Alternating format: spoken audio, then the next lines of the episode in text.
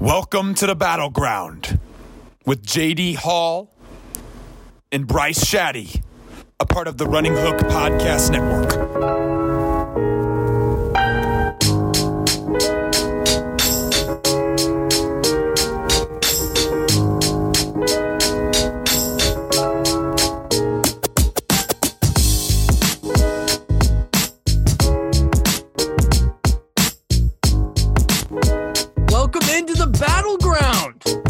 Running Hooks debate show.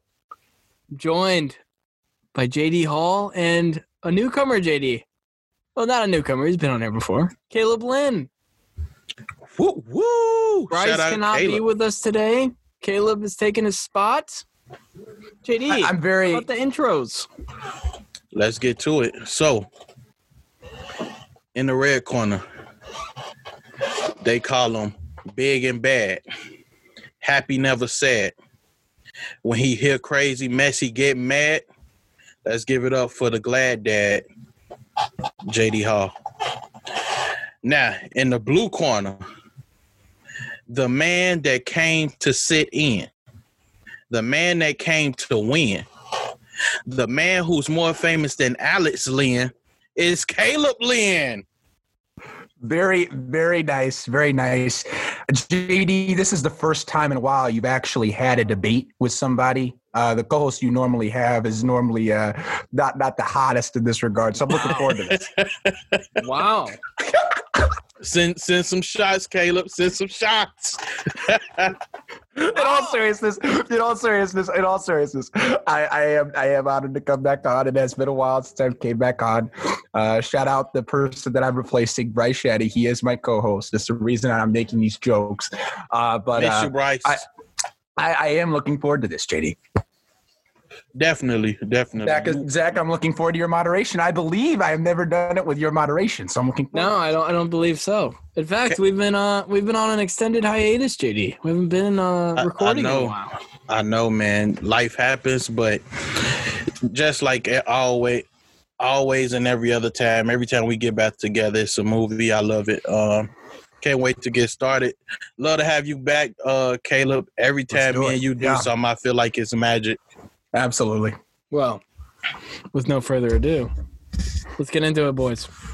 We're gonna start very NBA heavy show tonight. We're gonna start with perhaps the biggest news in the NBA in the past week: John Wall and Russell Westbrook traded for each other. John Wall traded to Houston for for uh, Russ and a future first round pick. Here's John Wall's injuries the last two years, fellas: knee surgery, heel surgery, Achilles tear. He didn't play at all last season. Russ, meanwhile, his third team in three seasons. Caleb, you're the visitor. We'll let you go first. Who won the trade? Well, it's interesting to debate this, right? Because the, the two things that that the, similarities here with both of these players are that they're on pretty big contracts, and there was Horrible a you know dysfunctional relationship within both Westbrook and Harden and Beal and Wall.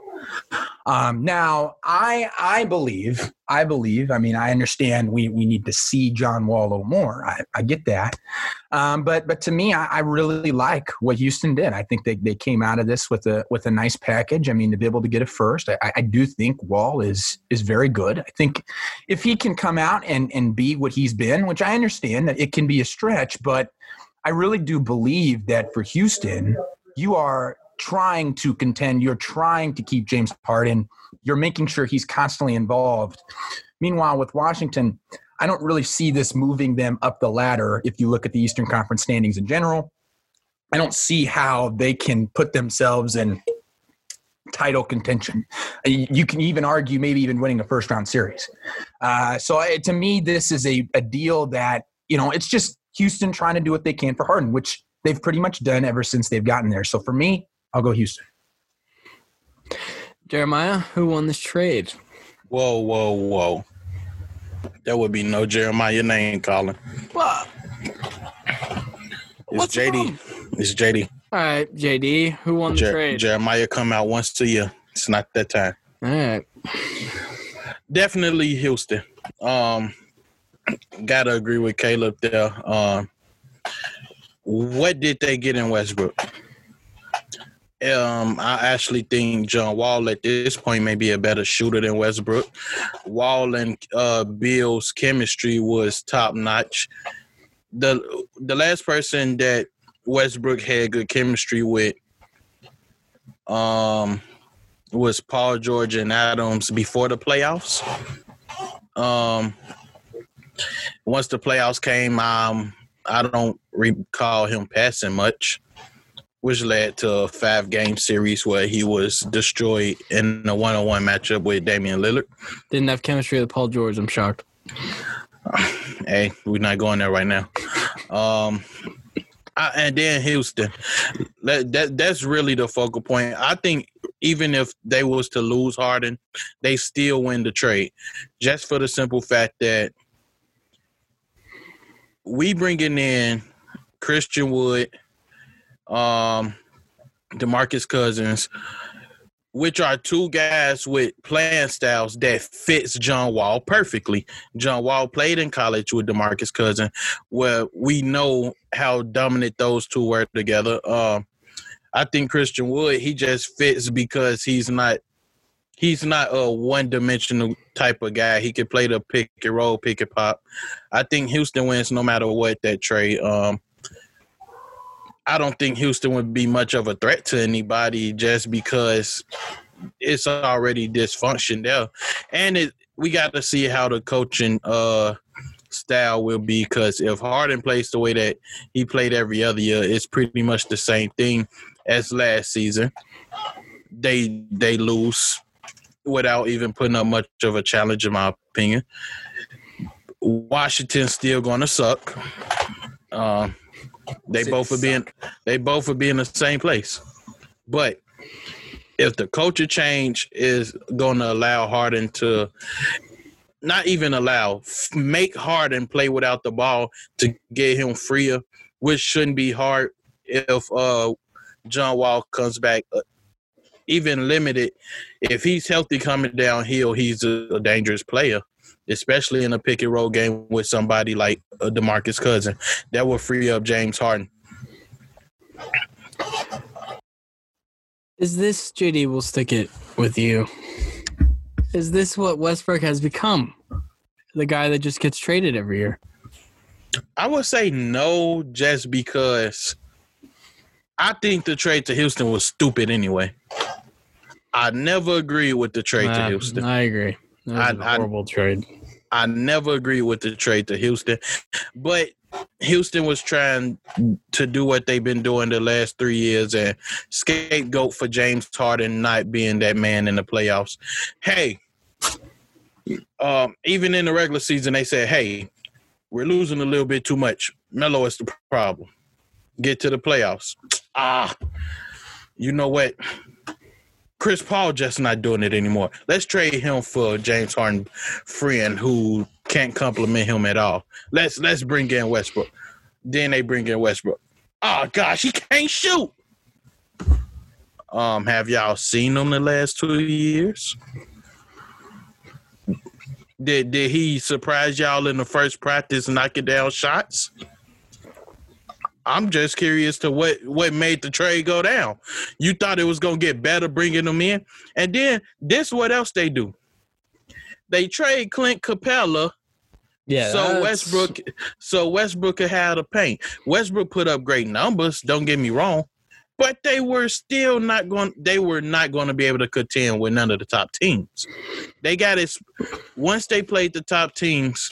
I mean, they beat uh, uh, the Lakers in the regular season after that, but that was the only top team that they beat in the regular season with that style. They got destroyed in the playoffs. They got destroyed. Zubac had the career game of his life in the regular season immediately after that trade. They played uh Zubac. exactly. Um, oh god. they they played Dallas right after that trade, and I mean, Matt Maxi Max Kleber Kleba, yeah. Cle, Cle, Kleber should have a nice game versus y'all. who whoever says on the scout report, make sure Cleaver does doesn't give us any buckets. I'm I'm just saying that trade was horrible. Come, um, come, yeah. It was a bad trade. The Capela trade was horrible. They lost all their size. In Covington at center, they got eaten Yeah. alive. I, I don't think Westbrook has become that. I just think that due to where he's been playing has been terrible. And it's gonna be the same thing. Westbrook will not stay in Washington. This is horrible. Absolutely oh, Wow. terrible. Well, on that note, Caleb, do you think this is what Russ has become? The Yeah, star- absolutely, absolutely, absolutely. I mean, the, the fact the fact here, Zach, is I mean, this is a guy in in Westbrook that you know has had dysfunctional issues in the past. He's had it with many stars. It's the same old thing. He's not good in the locker room. He wants the ball too much, and and at the end of the day, you know, when you're one of these contending teams in a big market, you absolutely want to show you know your organization and commit to winning. And at this point russell westbrook is a first round player. Um, he's proving that he cannot get any deeper than that. So for washington you haven't made the playoffs in a while. You're you're under some pressure because you want to keep bradley beal around. So what do you do? You trade russell westbrook. Problem is you're going to get knocked out in the first round. So in my opinion I, I think if you're washington like yeah i mean you you you do this deal to get yourself in the playoffs and if it you know cheers up Bradley Beal a little bit I mean that's the least you can do but yeah I mean this is this is exactly what Russell Westbrook has become a, a player that is just becoming extremely dysfunctional within what within everything. I mean every system it feels like he's always got some situation. There's always something with him. Now I don't know if that's just you know Russell or if people you know putting that narrative on him. But I mean, from what I can see at this very moment, from what I'm reading, from what I can tell, yes, this is exactly what Russell Westbrook's became. Now, I think there's a couple reasons why this is what he's become. Number one, Sure. his system, his the way he plays. Look, I love the motor. I think everybody loves the motor, but Don't we all? Don't we all like them? He can't shoot. Really, he's never been able to shoot. And the contract is horrible. The contract is abhorrent. It is horrible. Talk about bad contracts. They basically traded one for the other in terms of the contracts. But Caleb, we'll stick it with you. How do you rate the Houston Rockets off season? They've added cut. They've added uh, Demarcus Cousins. They've added John Wall. They've added Christian Wood. How do you? What do you make of it? The way that JD talked about this offseason for the Rockets is just absolutely ridiculous. I mean, that's ridiculous. That's just that's absolutely ridiculous. You're you're talking about a big guy who has not stayed healthy the last two seasons, who is nowhere near close to playing 30 minutes a game, which is exactly what Houston's going to want to do. And then you have to think about it from the other perspective, which is Christian Wood. JD, you said the argument. You literally said James Harden likes to shoot the ball 20 plus times a game. Do you actually think Christian Wood's going to be able to touch the ball and be effective in what he does based off the way that they play? It's a team that you are looking at from the exact same lens. Not to mention the fact that if you're Houston, you added DeMarcus Cousins. You you you added Christian Wood. You added big guys because you realized that the strategy wasn't going to work, right? But the problem is, you know, a guy like Boogie Cousins is a you know a block player. He cannot spread himself out. He is a and for Houston, I do not think that that's a good thing for them moving forward. Christian Wood fits them, but I don't trust the pieces that are with him to let him succeed. John Wall, I think, is a good. Uh, he's a good player, and I've, I've always said that. I think Christian Wood's a good player. But to be honest with you, uh, the fits are a little odd. I, I do not rate it as high as I would many other teams. Um, if you made me have to give a letter grade, I would say like a like a C. It's fine. It's all desperate at this point. You know what you are as a team, so I give me a C. I say I, I don't say that that was the best that they could do. I give it a C, but you acting like you just you just gotta take in perspective that it's a new coach. That coach may change the system, and that's what I'm banking on. He said there would be changes made. Some changes got to be made if you get rid of Russell Westbrook, who's a healthier John Wall. Um, they they play similar the similar styles. Neither one really wants to shoot the ball. John Wall a better shooter, a better passer. He's not going to go out looking to pat the stats, but Westbrook just can do more. But no, I think that new style new new coach means new style. Harden may take a lot of a lot of shots still, but I don't think that it'll take away from many others the way that it has every other season with him isoing down to the last five seconds. If he don't have a shot, he passes it. By the time you catch it, it's two three seconds on the clock. You shooting a three. I think it. I think it could do a lot just for the simple fact you don't want James Harden handling the ball that much when you bring in a guy like John Wall and the Boogie Cousins. Boogie in those 24 minutes a game. Why are you talking about Boogie like he's 2017 Boogie? Boogie in 24 minutes a game for Golden State, 16 and 8 was solid. That that's very solid. And Injuries. he was return he was returning from an injury. He he took a full season off coming into this year. I don't I don't I don't think Boogie is a bad pickup. I'm not saying I'm not saying he's coming in as superstar boogie, but who still can guard him on the post? He's he's a decent shooter. How many times he gonna get the ball nice on the pass. post with the way they play? How many times? They, Mike D'Antoni is not the coach. That's what I'm trying to get to.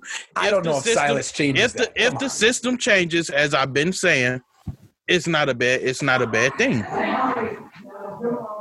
truthfully, and here's and here's you, the problem. You were right here's when you said you were right when you said desperate, but you were wrong when you said not like Boogie. Boogie can't help. Boogie definitely can help.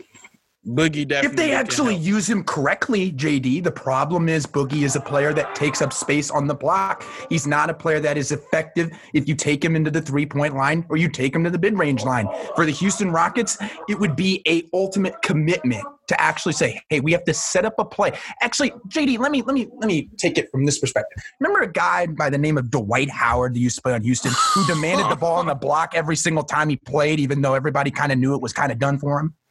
This is the same. This could be potentially a same type of situation where Boogie is going to have to get the ball. You think like Dwight Howard had moves? You think Dwight Howard? I wouldn't have passed it to Boogie? the. Boogie actually you worked from the block most of his career. Are we gonna say Dwight Howard can do that? I wouldn't have passed it to Dwight Howard either. But we haven't seen we haven't seen Boogie because Boogie. and that that D'Antoni was the coach. This I can't buy in on on James Harden still doing this without D'Antoni as the coach. With at least I, I just can't do it. I can't do it. With Kevin McHale as the coach, he he he played similar, but it wasn't the same way. Now, JD, he, JD, here's here's Caleb's issues with DeMarcus Cousins. It's the injuries. He's got an Achilles and that's ACL. Of, yeah, that's a good part of it. Yep. I understand that. I'm not saying that it's not a concern, but we just taking it sure. for what we know, for what we know from the last time we seen him, he right. was he was solid for Golden State granted, he played with a with a stat team. Um, at the same time, you give him a you you give him a John Wall. No, nobody in Golden State operates in a pick and roll like a John Wall as far as getting downhill and facilitating at that time, which is a big thing for somebody like DeMarcus Cousins. He he can benefit very well from that for the simple fact if you switch it, you're gonna put a, a guard on them down low? I'm just saying. I don't. I don't. I don't think that necessarily. Boogie running I, the pick and give me a break. Biggie can't run a pick and roll with Wall. This is. We're not in college. We're in the NBA. At this point, Boogie is a guy that's down low on the block. Oh my gosh! Boogie's a guy that he plays ran, on the block. He, he ran to pick and roll and go to state. And you know what? I'm not banking. What, what did that lead to? What do you? What did that lead to? What did that lead to for um, them? Buckets. What did that lead to? Buckets. Did it? Did it? Buckets and passes. Did it really? Which which Did is his strong Because they, they, they, easily went to other big guys. They easily went to other big guys before they went to Boogie. Looney. Easily. Looney, McGee. They wanted their role players. I'm saying Boogie feels like no, they were better to defenders. Offensive... They were better defenders, and they fit the offense better. They did not. Oh my god. They they did not. They did not. Oh my god. They did not. oh my god. They did not. Oh. His- They did not. In those minutes, Boogie still played better, numbers wise. I'm just saying, okay, better- numbers wise, better Hassan passer, Whiteside bet- puts up bet- numbers. What's your better point? passer, better rebounder, better passer, better rebounder, better It's scorer on than all of them. Whiteside. It's on He puts Whiteside. up numbers. No, no, hold up. He puts up numbers. What? What? And are you giving these what numbers? who else are Houston going to play? Who? What center are they going to play? Tyson Chandler? Christian Wood. They not. Bingo. Christian Wood going to play 48 minutes. Nobody's gonna play 48 minutes. Nobody's gonna play 48 minutes. I'm Boog, I bet Boogie produce. I'm just saying. I hope he does. Every- I like every- Boogie. I hope he does. I want him to be good. Everything just- that they did was desperate, but I'm not finna sit here and act like Boogie can't produce. now, I want to be clear. That's not what I'm saying. I'm just saying, can Houston use him effectively? And I, I don't believe that you're going to cater to somebody like Demarcus Cousins, who you hardly paid, to try to make him happy when you have an MVP candidate. You're going to make sure the MVP candidate's happy. And If he don't I'm going to tell you right now, JD, to I'm going to win, to right win, now. they gotta mess it up. They gonna lose regardless. But to, to but to win and actually have Harden dominant when they need him to, because Harden gonna gas out. We see it all the time. Harden's gonna gas out. For him to be at tipped at his peak when they need him best, I think you gotta util, utilize Boogie.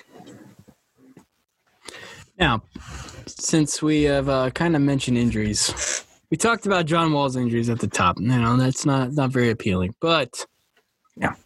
if he can get back to, I don't know, eighty percent of what he was, do you think we could see more? Because he resembles Chris Paul more than Russell Westbrook did. Do you think we could see more of that? Which were probably the best Rockets teams that James Harden's been on that they've had in a long time. Do you think that could work? JD. Nah, the roster blew up. I don't think. To be honest, I don't know why Houston even went after anybody. I say they should have traded everybody. I'm just saying with what they brought in, Oh, Caleb's it was with what they it was a des, it was desperation moves. They didn't have a center. Boogie fist that.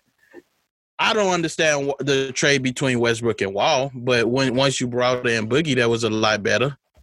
Well, Christian Wood's probably going to start. What makes what Christian makes a Wood boogie addition change your opinion on that? Westbrook wouldn't have ran would have gave him the ball at all. At least John Wall will. I never seen I never seen Russell Westbrook throw the ball down low.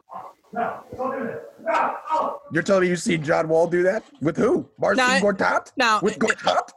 In defense of Russell Westbrook, what dominant post players has he played with?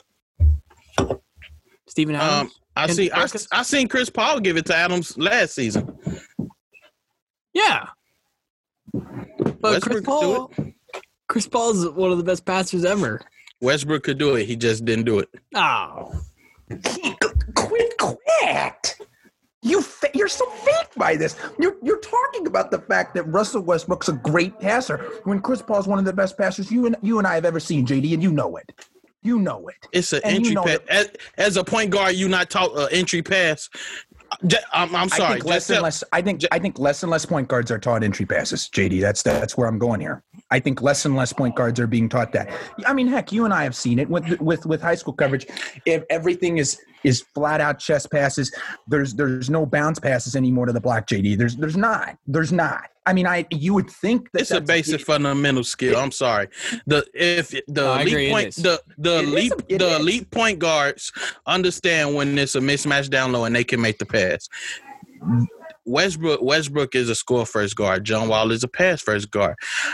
John Wall can dump the ball down low. Listen, I'm not necessarily saying everything they did was right. Like that's why I keep saying everything was out of desperation. They just made the best out of it because they wasn't going to get anything anywhere else. I just don't necessarily see the direction that they're going. I'm not saying what they did was a great job. I say blow the entire thing up. Trade Harden as quick as possible. I, I don't know what they're gonna do about John Wall. I don't see why you signed Christian Wood because the, the the the roster sucks. Christian Wood should have went to a better team. He could have stayed in Detroit if he was going to go over there to Houston, Don't do where where he compare wasn't going to do Houston. anything. Don't don't do that. Wasn't going to get anything. Was not going to get anything. He should have stayed thing. in Detroit. Is that what you said? over Houston. Right now, Houston is too dysfunctional. Oh, no, JD, come on! The Pistons have the worst roster in the NBA. Hey, we we found out about Christian Wood over there. Will we hear? Because they had to what? knock out Drummond to get it done. Okay, They had to knock out Drummond to to make Wood to make Wood special. okay. Did they do it? JD, come on! they they they Come they on, got Jay. they got rid of their all star, and we found out about Christian but Wood. to say he should have. What what what what what what's going to happen if Caleb is right? Houston don't change anything. What'll happen to Christian Wood? I'm just saying, should have signed somewhere else.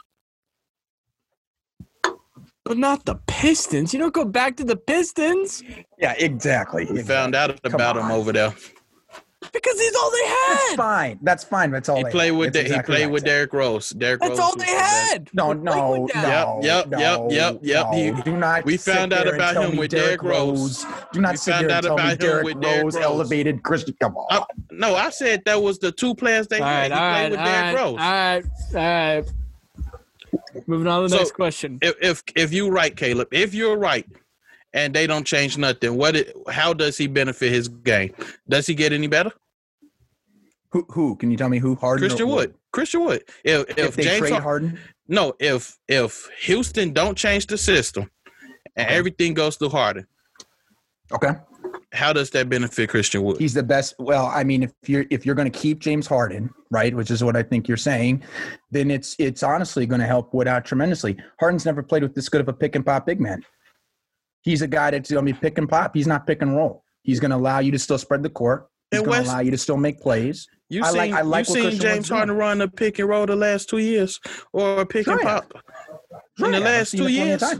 with who? In the that's all he does. It's a pick In- and roll offense where you isolate with him and you try to get what you can. I, I have I haven't seen James Harden do a pick and pop in like two seasons. And that's what I'm saying. He has a big guy to do it with. Christian Wood's the exact type of big guy to do it with. He's Clint 6'10, 6'11 with an effective three. Pick, Clint Capela is a pick and roll guy. JD, he's never played with Hard- this good hard- pick and pop guy. Harden not going to do that. Why would he You, not? you, you said Who led the league in assists a couple years ago? Exactly. a couple years ago. You're right. You but Caleb Caleb argument was if the system do, if the system remains the same, Harden hasn't did it in two seasons. Harden hasn't done He- what he- in two seasons? A pick and roll. He ISO'd the last two seasons, which is why he had the point boost. How do you think Clint Capela ended up being a relevant center? Because of James Harden pick and rolls. Three seasons ago. Chris Paul, Chris Paul played ran the pick and roll with him afterwards. All right, moving on to the final oh question of this topic. I, I'm, I'm sorry. I I don't I don't I don't get where y'all All going right, with this. all right. All right. Moving on, moving on to the Wizard side of this final question of this topic. JD, are the Wizards a playoff team now? Yeah. They they would have been a playoff team if, Ju- if John Wall was healthy. They were just hurt. You think? What's the bottom of the the East? Well, uh, they were beat out. They were beat out by injured Nets. Um, in the who Magic. was- yeah, Magic. Then it was the Nets. We know the Nets going to still be a playoff team. Um, You're gonna have to I- I knock don't- out the Magic. I don't. I don't necessarily see the Magic being better than them if John Wall was healthy. So I don't see much of a big difference when they only beat them by a game this past season. yeah, I think you're gonna have to knock out the Magic if you're the Wizards and you want to get in the playoffs. I think I think they can just based off their top two players is better than the entire roster of Orlando. You remember they brought back uh, Bertans, so Yeah, you you can you you can get thirty games between uh Walt, uh Westbrook and Beal. Orlando got to actually win. Caleb. I, I mean, here's the thing. I think there's a couple teams. I, I mean, with Orlando, this is a team that, that actually has some discipline, veteran leadership, and good chemistry. I don't see there's any reason that they can't get back to the playoffs. I also think that Atlanta's no joke either. I don't understand why you guys slept over them. All they did was just go out, sign some pieces, keep their core together, and potentially put themselves in a playoff position in, Um, the, in the lower seed. miss me on Atlanta. Miss me on Atlanta. And here's the thing. I, I mean, if if I mean both of those teams, I think you can have a legitimate case with both of those teams. I, I do not think it's a lock that Washington makes the playoffs. I, I don't think it's a Said lock. they could over Orlando. Atlanta on second hand, you were right. Atlanta could beat them out. But here's the thing. Here's the thing. I can make the play with Orlando all day. I think Washington's not. I think Washington is going to be a okay, probably not that great defensive team, right? I think the one thing that you have in Orlando is very strong defense. Clifford has always had a strong defense this season in Orlando. I don't think that ever changes. I don't think that changes next season. I think you're seeing this group continue to get better on the defensive side of the ball, which is always going to be a good thing for them. Okay, and you got to think about it from this perspective. For the Magic, I mean, all they're doing is just writing that, writing what they have. There's something going down there. I'm not willing to put a team in Washington who just all of a sudden picks up Russell Westbrook and then it all changes. I mean, Orlando, I think's got a good thing. I think they got a good thing going. I- I'm, I'm not ruling them out. I'm not ruling Atlanta out because of the moves that they made, and so for that reason, I, I cannot say they're a lock. All right, that ends that uh, topic for tonight. Moving on to the next one. The NBA Christmas schedule has been released. Gentlemen, we've got five games lined up for Christmas Day this year Pelicans Heat, Nets Celtics, Clippers Nuggets, Warriors Bucks, and Mavs Lakers. No Knicks this year. The Knicks have had 53 Christmas games, 22 and 31 in those games. It's the most appearances all time. It's a joke. The Pelicans, two straight years on Christmas Day. Caleb, what is your most intriguing game out of this lineup? Well, here's the, here's the thing for me when I look at this. Okay, I mean, I, I do think that most of the matchups, you know, are pretty good. Right? They're they're all they're all pretty good. Okay, um, but you know, I think with the Pelicans and Heat, you know, I'd, I'd probably take Miami, even though you know Zion's legit. Uh, Clippers Nuggets, we all had that win last year. I don't know why that changes. Warriors Bucks. I mean, we we know that with the Warriors, this is a team that you know has lost you know Klay Thompson, unfortunately due to injury. I just don't know um, how much firepower they could have with Milwaukee. So for for me, I would go with the Nets and Celtics. Uh, I, I personally believe that these are uh, the two. But you, you could argue, uh, you know, Miami. I think Miami's right there. Uh, but you know, if you did a little head coin toss or however you want to do it, I mean, the three in the East probably go in some order. You know, uh, uh, maybe maybe you can go a lot of different teams, but you could go. You know, the Bucks could be in there. I think the Celtics could be in there. But here's the thing: I, I really like what Boston did this offseason. I don't think it was talked about enough. I really liked how they built their team. I think Brooklyn, obviously, if they can get the guys healthy, we all know what Kevin Durant and Kyrie Irving as players are capable of. So for that reason alone, yeah, I'm very intrigued by the Nets and Celtics. I think this is a good thing that Brooklyn's back on the radar, and I think Boston is really freaking good. And I don't see how that changes. I think they're only going to get better. So for that reason, I'll go Nets Celtics.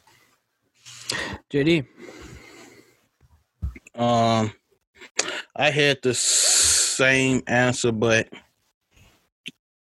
at the same time, I think that's more just because I want to see Kyrie back versus Boston and see That's Kevin fair. Durant back in general. Yeah. But I've seen a lot of games this past season between Dallas and LA that were very good. Um, some to the point where it came down to the buzzer, had overtime games. I, I want to see them again. I just like the uh, dynamic duos going head to head. I really enjoy that. Um, I don't know. It's a couple. It's a couple games on there. I'm really not sold on many of the others. Um, don't really care to see the Pelicans versus Miami just because I don't want to see Eric Bledsoe. Um, I'm I'm sorry, I I don't. I agree. No, I agree with you. I, if Jrue Holiday was still over there, I like the matchup, but You Bucks like, uh, Warriors. You like Klay Steven Thompson Adams? got hurt. Steven Adams against Bam? All right. Yeah, I, I- see. Look, I like I like Steven Adams. I like Steven Adams. Uh, but I don't I don't really want to see him and Bam head to head. Then Warriors Bucks, my boy Klay hurt, so that's a killer there. Um, Clippers Nuggets. I don't want to talk about the Clippers right now. I got to see them actually shake back. Um, Mavs Lakers. That's my that's my pick. Then number two would be Net Celtics. No, I'd agree with you. I think Mavs Lakers is the most intriguing just because we saw what the Mavs did against the Clippers last year. Yeah, I think couple things go the other way. The Mavs, they're, they, you know, they might take it to seven. I don't think they would have beat them, but I think they could have taken it to seven. And the Lakers, you know, the champs. So I want to see how the Mavs match up against the champs. But uh, JD, we'll stick it with you. Do the Pelicans deserve to be playing on Christmas Day? Uh, I'll be honest. I don't really take Christmas Day as a big deal anymore. After seeing the Knicks play too many times, crossing it out. Last year, I didn't That's like some of the matchups. I didn't like. Um, No, Nick's getting on Christmas is a joke. yeah, last year I didn't like. Uh, which game was it? It was an earlier game. Didn't really care to see No, it. OKC was on Christmas. Portland was on. Some weird teams on last year. Yeah, I, I, I'm not. I don't, I don't really care. Um, cool. I like the. I like to watch the games, obviously, but Christmas don't mean anything anymore. Uh, as far as it go, they not statement Oh, games. It's not well. a playoff game. All right, I'm JD. sorry. JD, uh, let's just. It, it's better. It's better than watching. Um, what what what's a trash team? The Clippers. Um, it's a lot more teams worse than them. Um, Hornets. yeah, it's better than seeing the Hornets versus Phoenix on Christmas. But no, I- I Hornets, re- by the way, I've never played on Christmas. I, oh, that's interesting. I'm just saying I don't really uh take much into it anymore. Like, yeah, it's a nice thing to have, but it's not a big statement game to me. Well, JD, let me frame it this way then. Since it's not a big deal to you, it's a big deal to these teams. Do you, so? Do from that standpoint, do you think the Pelicans deserve to be playing? Um, it's the Zion effect, sure. Go ahead, get them Raiders. That's what it's about. That's what it's about for the NBA having the Pelicans on. It's the ratings. Get the ratings. It's the Zion effect. New Orleans was on Christmas last year. Why were they on Christmas last year? They expect the Zion to be playing. Ridiculous. I'm just saying. Nobody was big on Anthony Davis playing on Christmas. Then Zion, the the highlight reel. Oh, put the Pelicans on for Christmas. I don't necessarily think much of it. Um, it's cool. I'm gonna watch every game anyway. I just want to watch good games, but it's not like this is gonna tell much of of a playoff matchup. Caleb, does New Orleans deserve to be playing on Christmas Day? I mean, I, I think JD has a point with the Zion, the Zion ratings.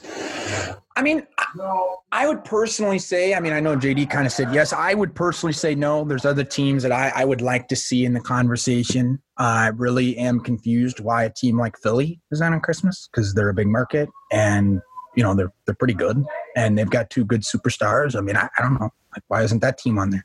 Um, you know, there's there's a lot of you know things I would have considered. I, mean, heck, I, I think you could seriously make an argument that Phoenix uh, would potentially be a legitimate uh, team to add into the schedule over the Pelicans. I mean, I, I think, you know, they are a, a young team and uh, something that I've discussed many times, and, and Alex was uh, the focal point of this uh, on his podcast. Check that out, by the way. Is that the Pelicans are a team that is honestly really going to struggle with floor spacing, and they're going to struggle with it a lot because you know they have JJ Redick, and you obviously do not want to force Brandon Ingram to be a spot up catch and shooter, and so you know for me, like I I just there's a lot of teams I just prefer seeing. I would think a, a team like Philly would have been chosen. Uh, I would have thought a team like Phoenix would have been chosen. Um, heck, I, I, even Portland, I would argue, uh, could potentially be in that a little bit more marketable. Uh, so, you know, do I think that it makes sense that they are in this game? Yes, because of what you guys mentioned. Uh, but I would not say they deserve it over some of the teams that I just mentioned. Caleb, we'll stay with you. What team isn't playing that you'd want to see? I know you. I know you mentioned the Suns and the Trailblazers. Anyone else? Sure. Um, I, Suns, Portland. Um, for me, it's Philly. I want to I want to see I want to see Philly early. I want to see this team with the new coaching staff. I want to see uh, Ben Simmons. I want to see Joel Embiid play together under new coaching regime, and and I want to see this roster uh, get set uh, because I think there's a lot of uh, talent that's that's up and down uh, that that I would be curious to to take an eye on. Here's another team though. And I think, as a moderator yourself, uh, Zach, I think you're going to be pleasantly shocked by this. Uh, but I, I genuinely think that it would be kind of cool Don't to see the Pacers play. Yeah, yeah, I really do. yeah. I mean, I, I think they they all they've done has been a staple, and I just I think that this is a city that would really appreciate. it. I mean, heck, you you know Indiana, you know the state of Indiana itself is all about basketball. I mean, if you had a home game on Christmas, yeah. that's gonna get sold. That's gonna get sold out to the Monsters. I mean, there's no reason, no reason at all why the Pacers shouldn't have that opportunity potentially down the line. I think that's something the NBA should consider because I think every one of us would agree. I mean, granted, we're somewhat biased here, but I mean, Indiana is an incredible state for basketball. And if you gave them a Christmas game. I just think that would go off the charts. So, so for me, outside of the two you mentioned, Zach, it'd be Philly and Indiana. Pacers. Fun fact: have not had a Christmas game since 2004. And that's embar- I think I I think there's a lot to question there. I mean, because I, I really do think the Pacers. You could make an argument. It'd be cool to have a game there. Now, about this team, you two? The Memphis Grizzlies, who have never had a Christmas game. Any interest in them on the holiday? Over the Pacers, yeah. Nah. Why, why'd you have to do that? I'd rather I'd rather see Ja Morant No. than any Pacers no, player. that's not why. I'd rather watch I'd rather watch Ja. Morant over any Pacers player. You said it. I'd to rather watch Jaren. Jackson Jr. over any Pacers player. You said, "Well, I'd like to watch him over Myles Turner," but you did. You did it to be disrespectful. You, no, I'm sorry. I. I couldn't believe the Pacers was brought up. Okay. I, I just couldn't.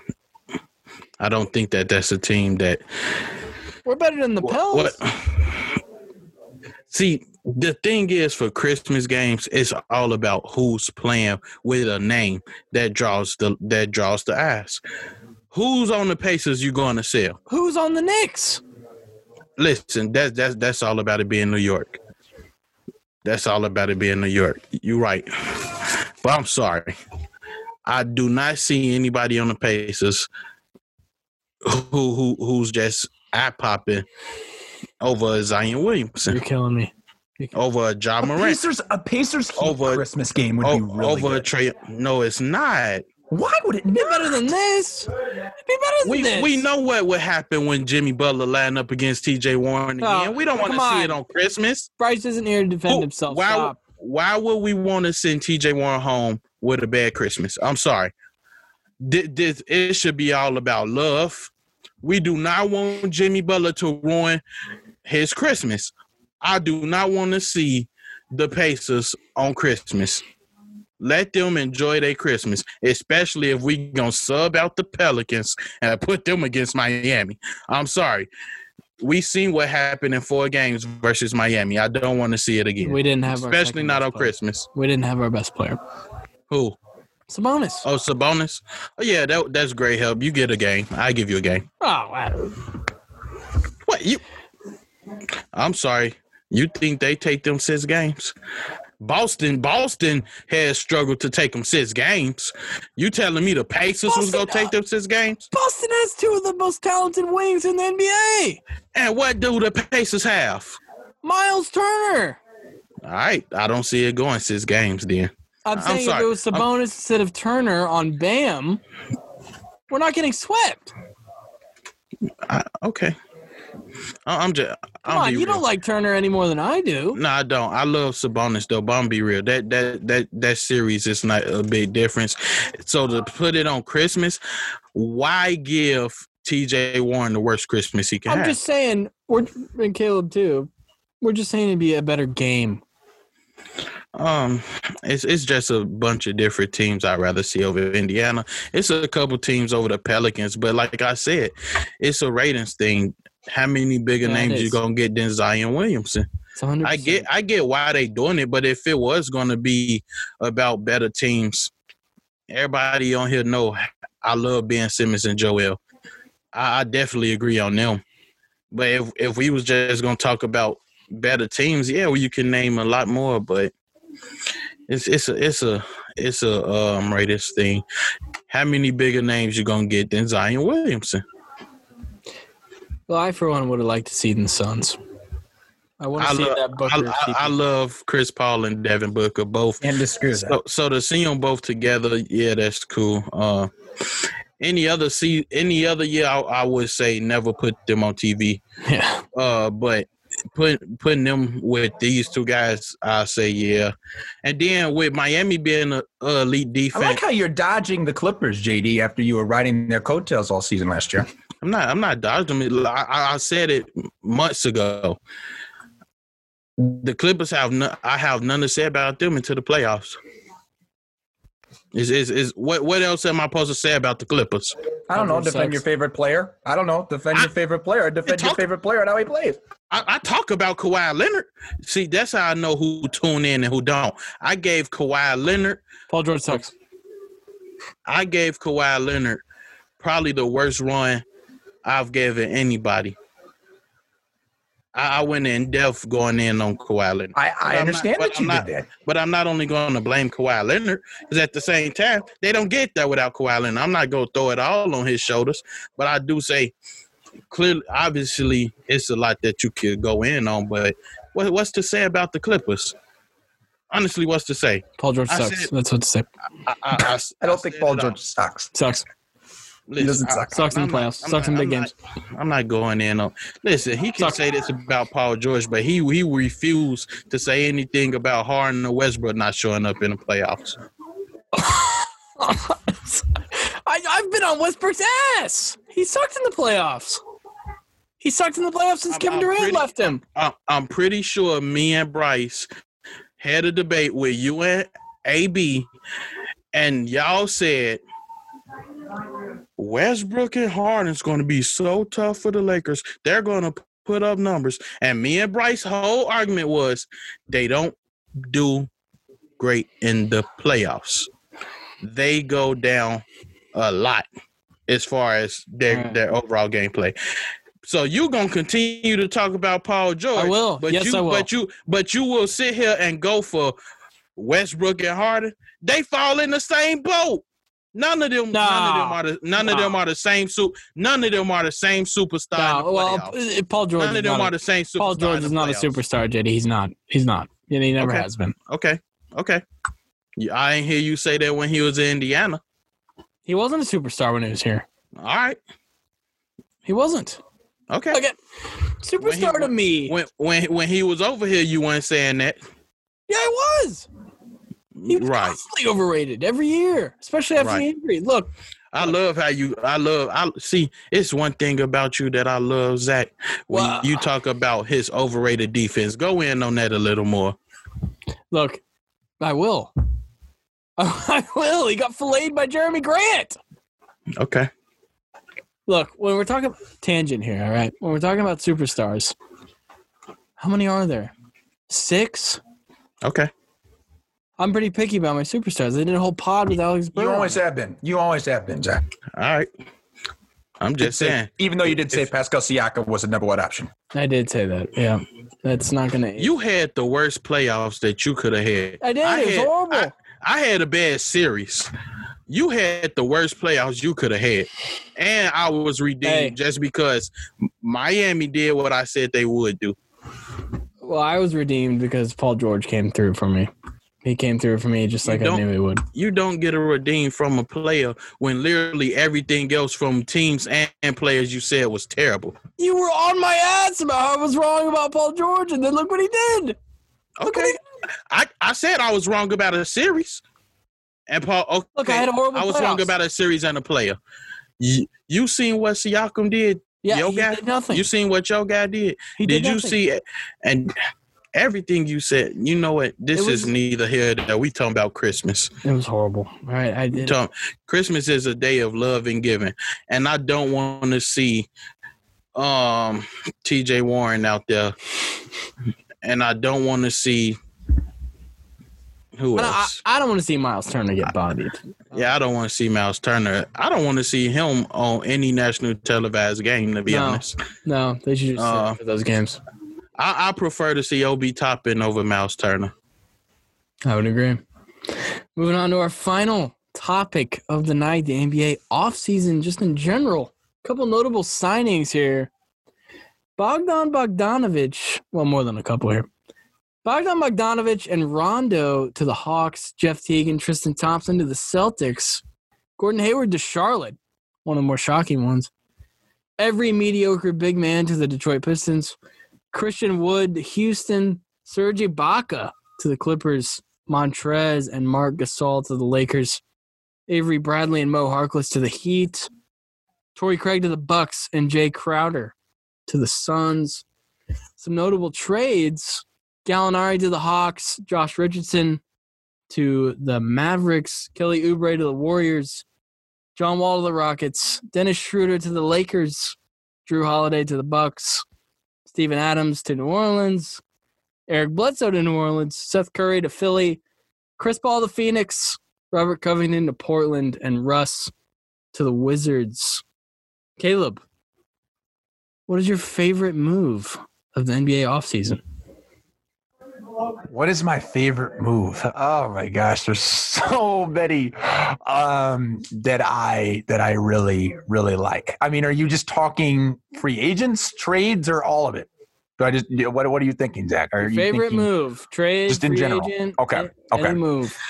Um, well, I, this is probably the most obvious one, but I, I mean, it, it's I, it's got to be Chris Paul, man. I, I mean, you you know what he is going to bring. You know that overall he is going to push Devin Booker in a way that we haven't seen. Um, I, I really liked the Suns in the bubble, uh, and I, I don't think that that's going to slow down. I mean, I understand they traded Oubre. I understand that they did all this, but they did it because they believe in the guys they have. And you know, if you can convince a guy, which is ultimately what you have to do now these days, convince a guy to want to go to them via trade, which is exactly what they did. Chris Paul it, going there just changes the respect level that an organization has, the way that Phoenix is going to play next season. This was a team that we were talking about maybe, just maybe, being an interesting playoff team. Now I think we're talking about them as Eight a and no bubble. playoff team. Eight to no bubble, yeah. Yeah, I mean, like this is this is a legitimate team now, you guys, and I just think Chris Paul really completes them, and, and I'm excited to see what this move can do. So for me, I'm going to go Chris Paul to Phoenix. Well, let me flip it on you, Caleb. What's your favorite uh, sign? I got to go with everything Philly did. Um, Everything Philly Signing? did. I I love what Philly did every season when they when Joel and Ben had shooters. We never talked about splitting them up. This past season, the first time they weren't surrounded by shooters, we heard, "Oh, they can't play together." Seth Curry and believe it or not, Danny Green, I think is a, I think those are two good pickups for them. I think I think they needed shooters. They got shooters. They got a new coach. I, I, I went on a uh, rant about Brett Brown before. He's terrible. He, I, don't understand why he was there Don't long. say his name. Don't say his name. Just saying. Um, but I love everything that Philly did. But as far as trades go, um, it's a no. As far as yeah, as far as trades go, it's tough. Um, outside of Philly, I really like what uh Covington can do for Portland. It, it's no need to go any further on Chris Paul. And I really wanted to say Milwaukee did a big, great job because getting rid of Eric Bledsoe and bringing in Jrue was huge. Huge, massive. But but losing Bogdanovich, Botched. losing by losing Bogdanovich, Botched. really it it, it turned it turned me away.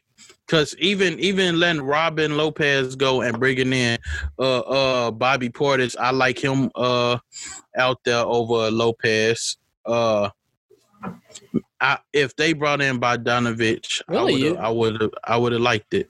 You like uh, Portis over Robin Lopez? The great, team, the great Robin Lopez. For for that team, I, I think Portis Portis a good a good fit.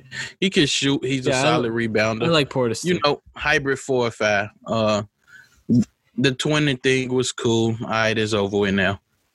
Um, yeah, it was it was a lot of nice solid trades, but I I really and, and signings, but I really love everything that Philly did. I really did, from a team perspective. No, they they sewed up the shooting really well, and Richardson. Although I like him, they get off that contract, which allows them to get Seth Curry. So I like that. Uh, Caleb, your favorite signing?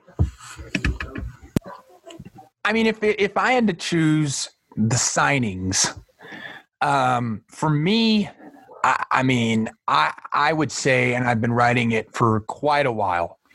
I, I would say it's it's the Jeff Teague, Tristan Thompson, because you're you're, you're replacing Brad Wanamaker. You guys, he was a that's so Jeff, Jeff Teague is Brad Wanamaker. I mean, Jeff Teague is significantly better than Brad Wanamaker. Brad Wanamaker is like, it's like, eh, how do I describe this? How do I describe this? It's like getting. I don't know if you guys are big soda people, okay, but it's Well, yeah, yeah.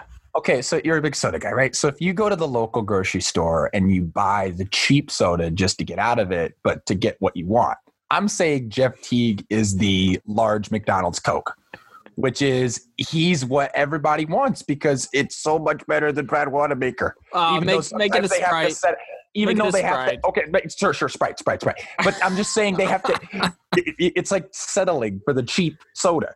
And that's what Brad Wanamaker is. That's it's and, and, and to me, when you can get Teague, like that's a great pickup. And I mean, Enes Kanter. Oh my gosh, what a trash big man! I mean, all all he's all he's all he's ever all he's ever done is offense, which they, they're just the exact opposite of what they need. They they need defense, and Tristan Thompson gives you defense and I wouldn't call him rebounding, he knows trash. his role. Caleb. I wouldn't call boy. trash. I'll volunteer. I, I do not think he's that good of a player. And I think if you're wanting to be a winning team, you don't pick him up. But with Tristan Thompson, Wow. like this Wow. is a really good big guy for Boston because I think his defense, his rebounding, his energy is having a player like I really, I really enjoy Theis. I think Theis is very good. Uh, but getting Thompson now as well, just they don't lose the energy, the hustle, the rebounding, the versatility. And so for me, I think those are moves that I was kind of begging them, you know, to make uh, in the offseason, and they nailed that. I, and they really nailed the draft They as got him well. So cheap, for me, too. Boston, yep, Got him cheap. absolutely. JD, your least favorite move of the offseason. I can't believe that um, Caleb was just ranting about this guy. But I forgot Jeff Teague was in the league. Oh, Caleb I just mean, saying he's fair. better He than was- he Wanamaker. I mean, he He's better better than than Wanamaker, but they. Yeah. Yeah. I'm I'm sorry. I, I I wouldn't have went after Jeff Teague. I, Over I- Brad Wanamaker? Why are we talking about Wanamaker? We saying the least favorite signing. We didn't. They let they let Wanamaker go. Obviously, they didn't want him. Jeff Teague's your least favorite signing, JD? I, yeah, I really don't see what he had. Wow. Out of all these, he's your least favorite? Out of all of these sightings, Jeff Teague is the worst sighting. That, are you kidding me right now? I Are you kidding? it. Uh, Oh, no, I my- don't see Oh it. my god! What what was? Oh. I mean, I'm not finna talk about Detroit. I, I, Well, they speak You're for not. themselves. You're I- I- you, themselves. you, you said that. I- you said they developed. I like Christian Wood. Jerami you're not Grant. I like Jerami Grant. I like Jerami Grant. I like that pickup. They speak for themselves. I, I like Jerami Grant getting picked up uh over Jeff Teague. Um, everything Atlanta did was better than Teague. I don't like Uh, the money for a team that's not going to win. That's a lot of teams. Only one team win.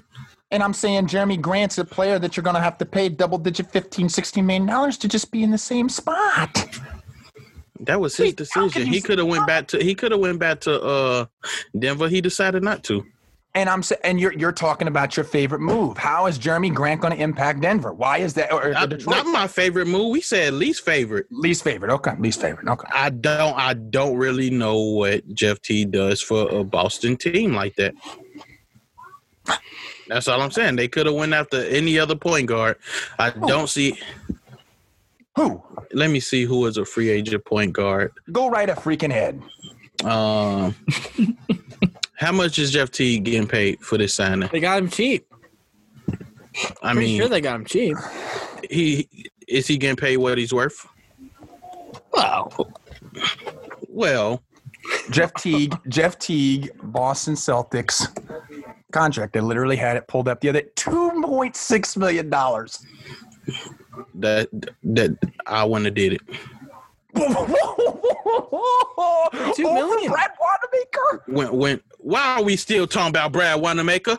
because Jeff Teague's better than Brad Wanamaker, They that's why they let Brad Wanamaker go, but I would have and they they upgraded. I, I And would've they, they have a limited else. cap. They have limited cap. JD. I don't I don't I don't I don't really see the benefit of getting them. Develop it's the young team. Develop one of the younger guards y'all got. I'm sorry. I want to sign Jeff Teague. How many young guards did they just draft last season? They don't have a lot of young guards, I don't think.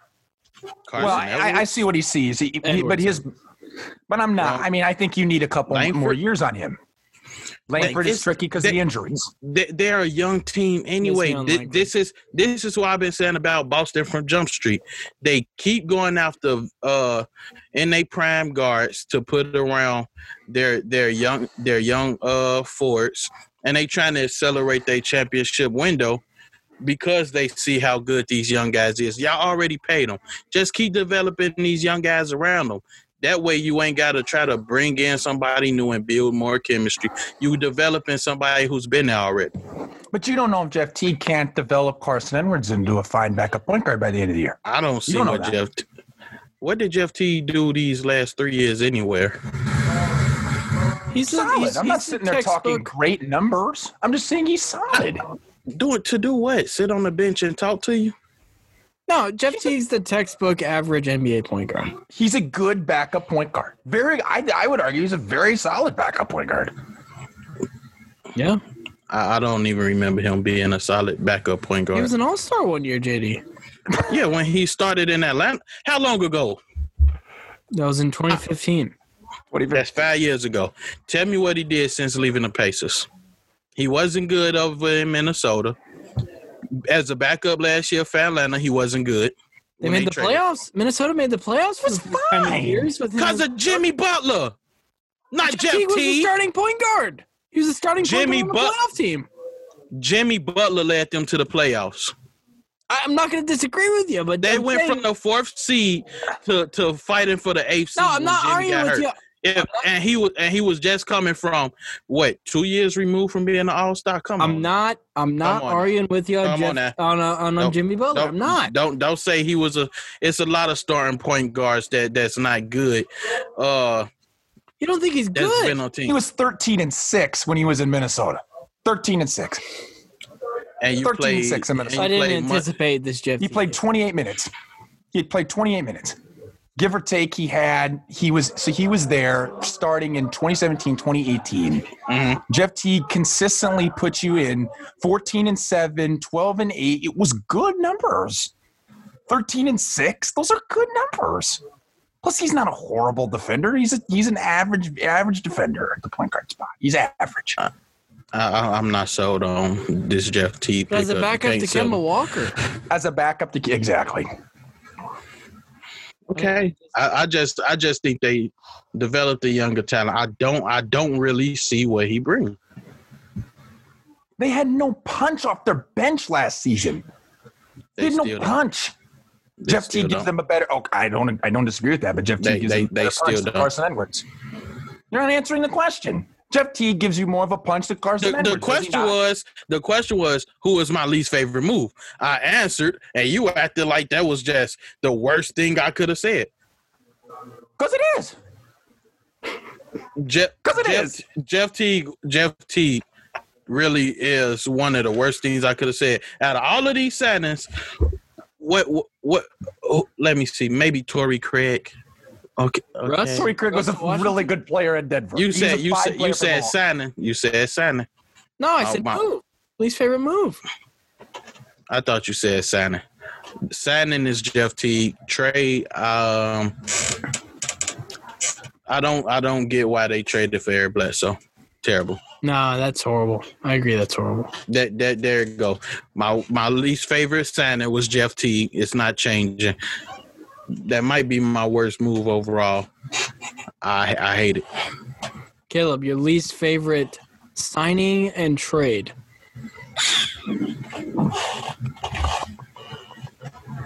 I'll go. Everything Detroit did is my worst signing. Everything. and then literally, literally everything. Even Grant. I, actually, no. I'll, I'll go different. I'll go a different route. I'll go a different Oh, okay, route than right. Detroit. I'll go a different route than Detroit. Detroit's taking. Give me Charlotte. Give me Charlotte. Wow. I don't. I don't. I think. I think the move with Gordon Hayward and paying him that much money, uh, especially with the team that yell, developing, having some pieces that you like that are young, then Gordon Hayward just flipping, you getting a huge bag. I mean, you're just accelerating your timeline, and I mean, we just talked about teams we could possibly see sneak in in the you know the Eastern Conference, and are we going to sit here and say that Charlotte's going to sneak into the playoffs next season? I, I don't. know. I'm not betting on that, right? And you're making this move. You're paying him a huge amount of money. I just, I don't see that move working out for them moving forward. So, for in terms of a sign, uh, in terms of a signing, uh, and I guess I don't know, you can call it a sign and trade, but you know what, whatever. It, I think that's a signing. So for me, Gordon Hayward's my least favorite signing. My least, my least favorite trade. Um, No, uh, time out, I Caleb. think it's.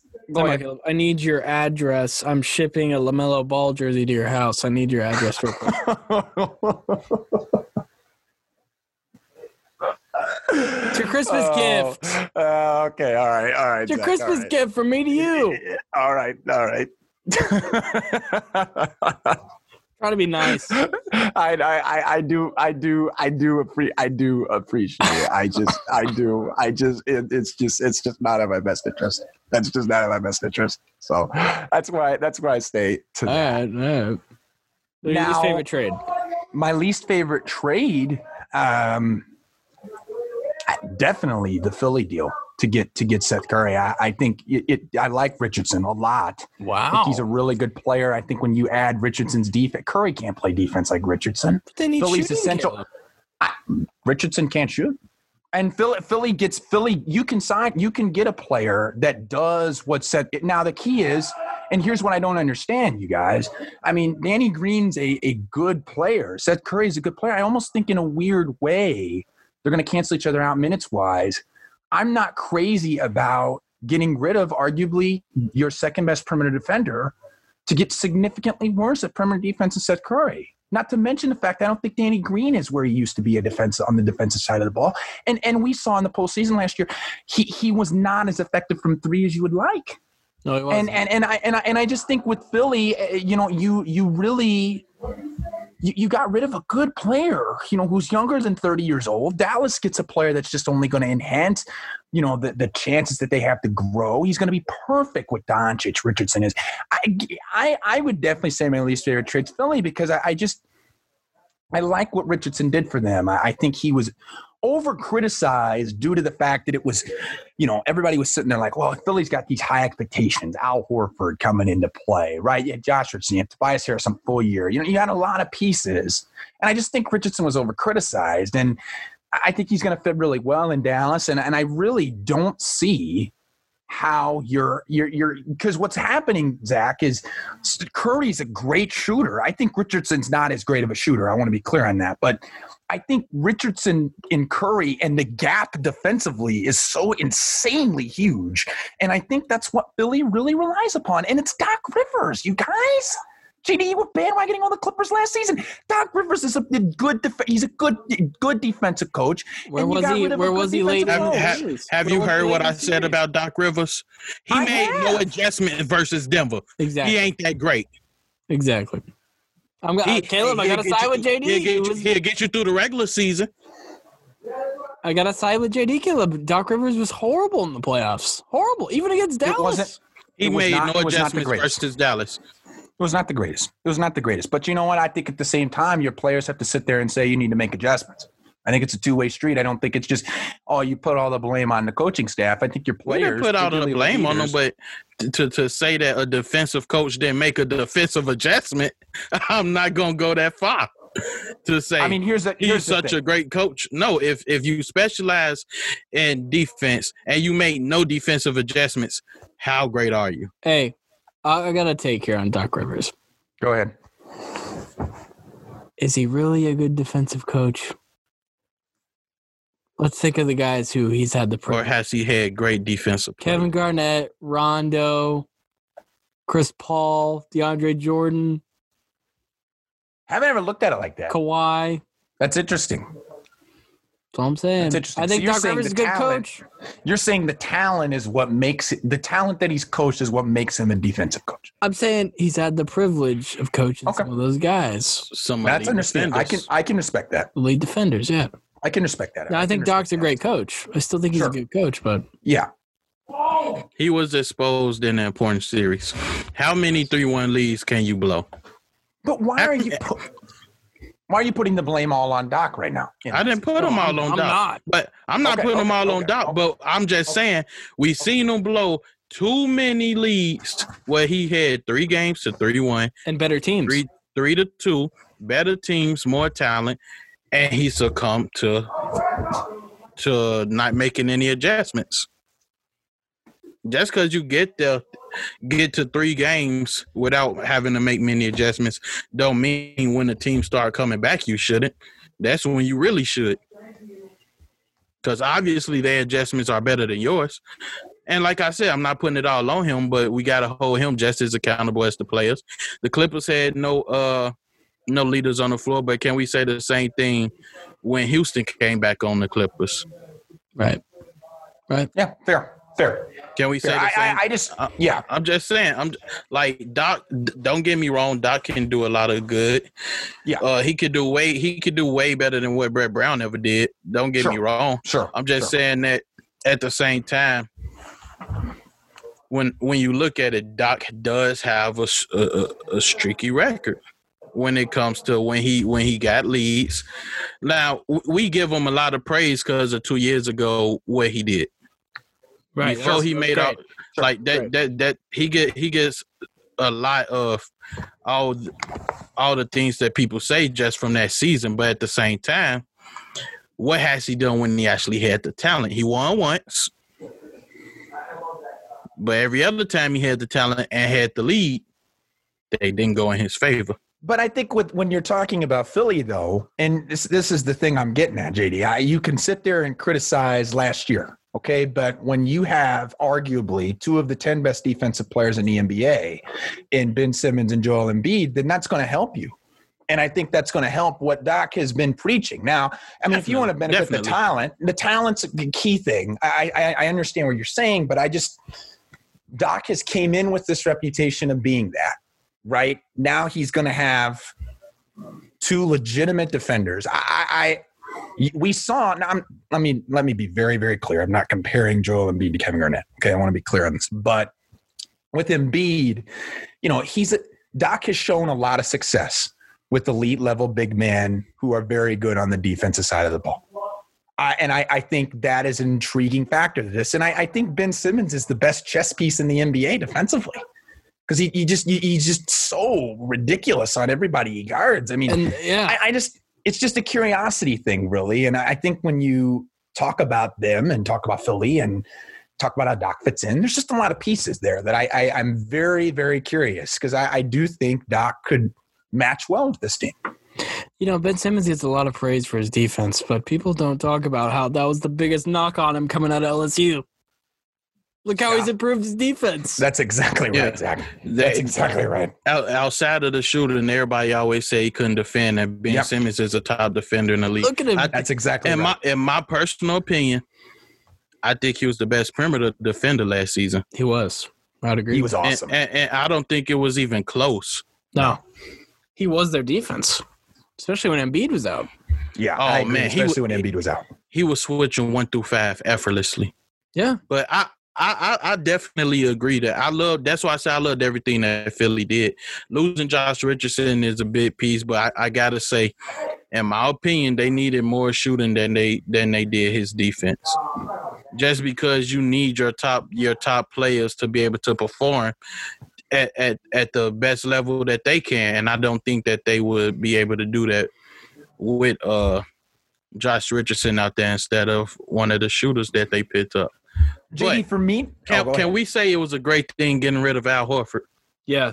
Oh, Oh yeah. oh. Everything that Philly yeah. did was necessary. That that Oh, that's yeah. why that's why I love they moves. I Everything love they did was Horford. everything they did was necessary. Yeah, I can. I, I the reason Now, that I everything got a con to it though. That's all. Yeah, fair. And it was Totally it was it was Daryl Morey who Bryce Shadday thinks is a bad GM. But go ahead, Caleb. Well, and I, to to to look at it, you know, from this perspective, JD. Here's here's my thing. For me to really like this move for Philly, something has to happen. I think there needs to be an increased role for Thybulle. I think there needs to be an increased, Absolutely. and see if if there's not in an increased role, JD. And I, this is my question. I mean, we're sitting here hearing about, oh well, Seth Curry Elite is going defense. for them and we're talking about like all this other stuff. Well, I mean, JD, if, if you're trading a guy like Richardson because you believe that Thybulle can be what Richardson was, Mhm. which was a great defender, great slasher. But the other thing, but I don't like the fact that the rumors are coming out that Seth Curry is a starter. I don't, I don't really like that. I think you need Yeah. Thybulle to come out and be a. I think if you can get Thybulle to be the starter and give you that that great defense that you and I Milton. saw, Shake Milton. and and I, But I see, do I think I think that may be part of it, Caleb. In all Okay. honesty, okay, I okay. think that may be part of it. Okay. Is Shea Milton going to start? Would they?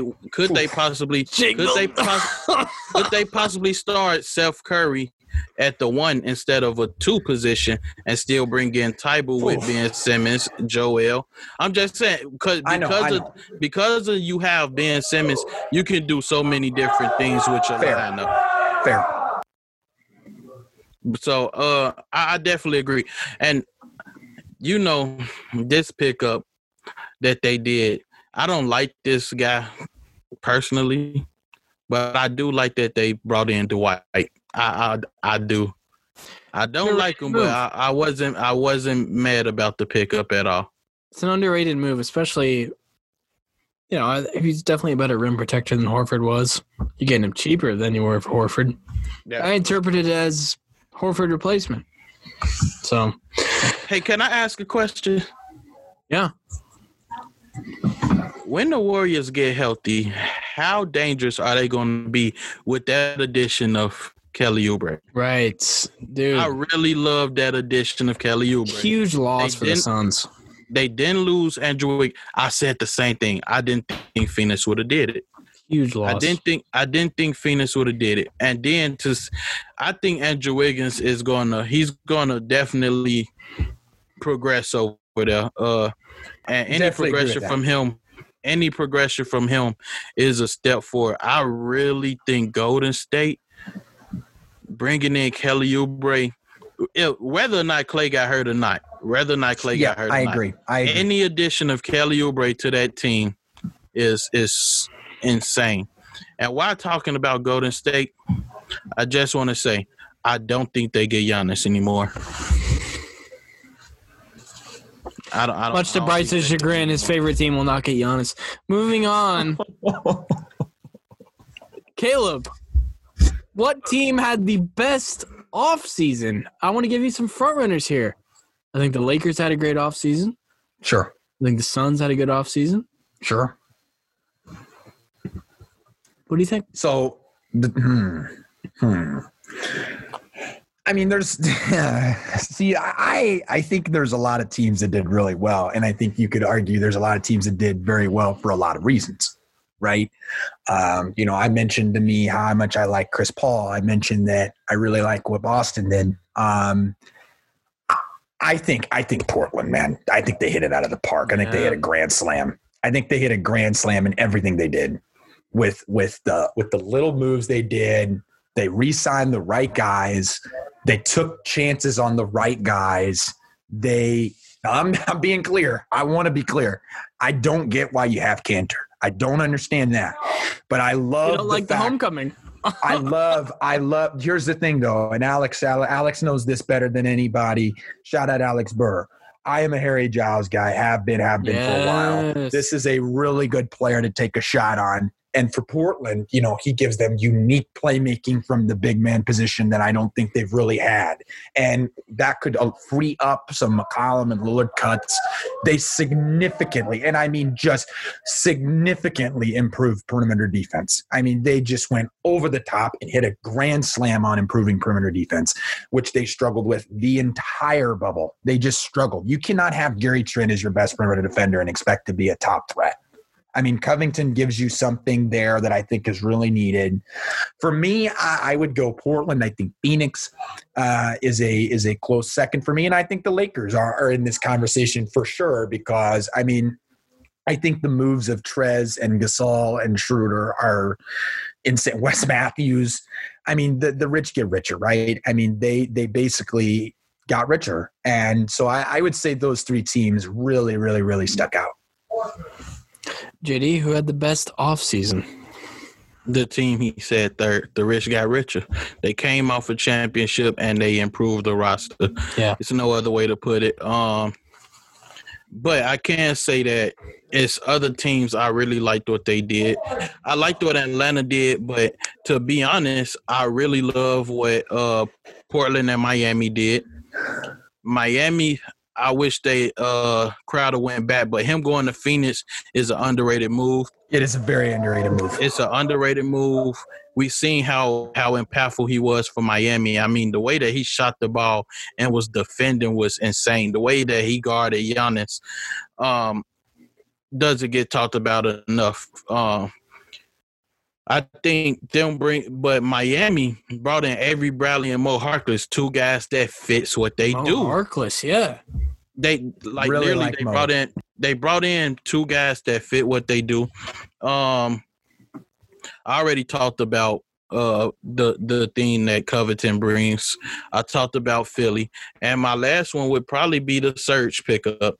Serge Ibaka does so much Huge because the the thing is for the Clippers, they didn't have a, a big man that could do what he do.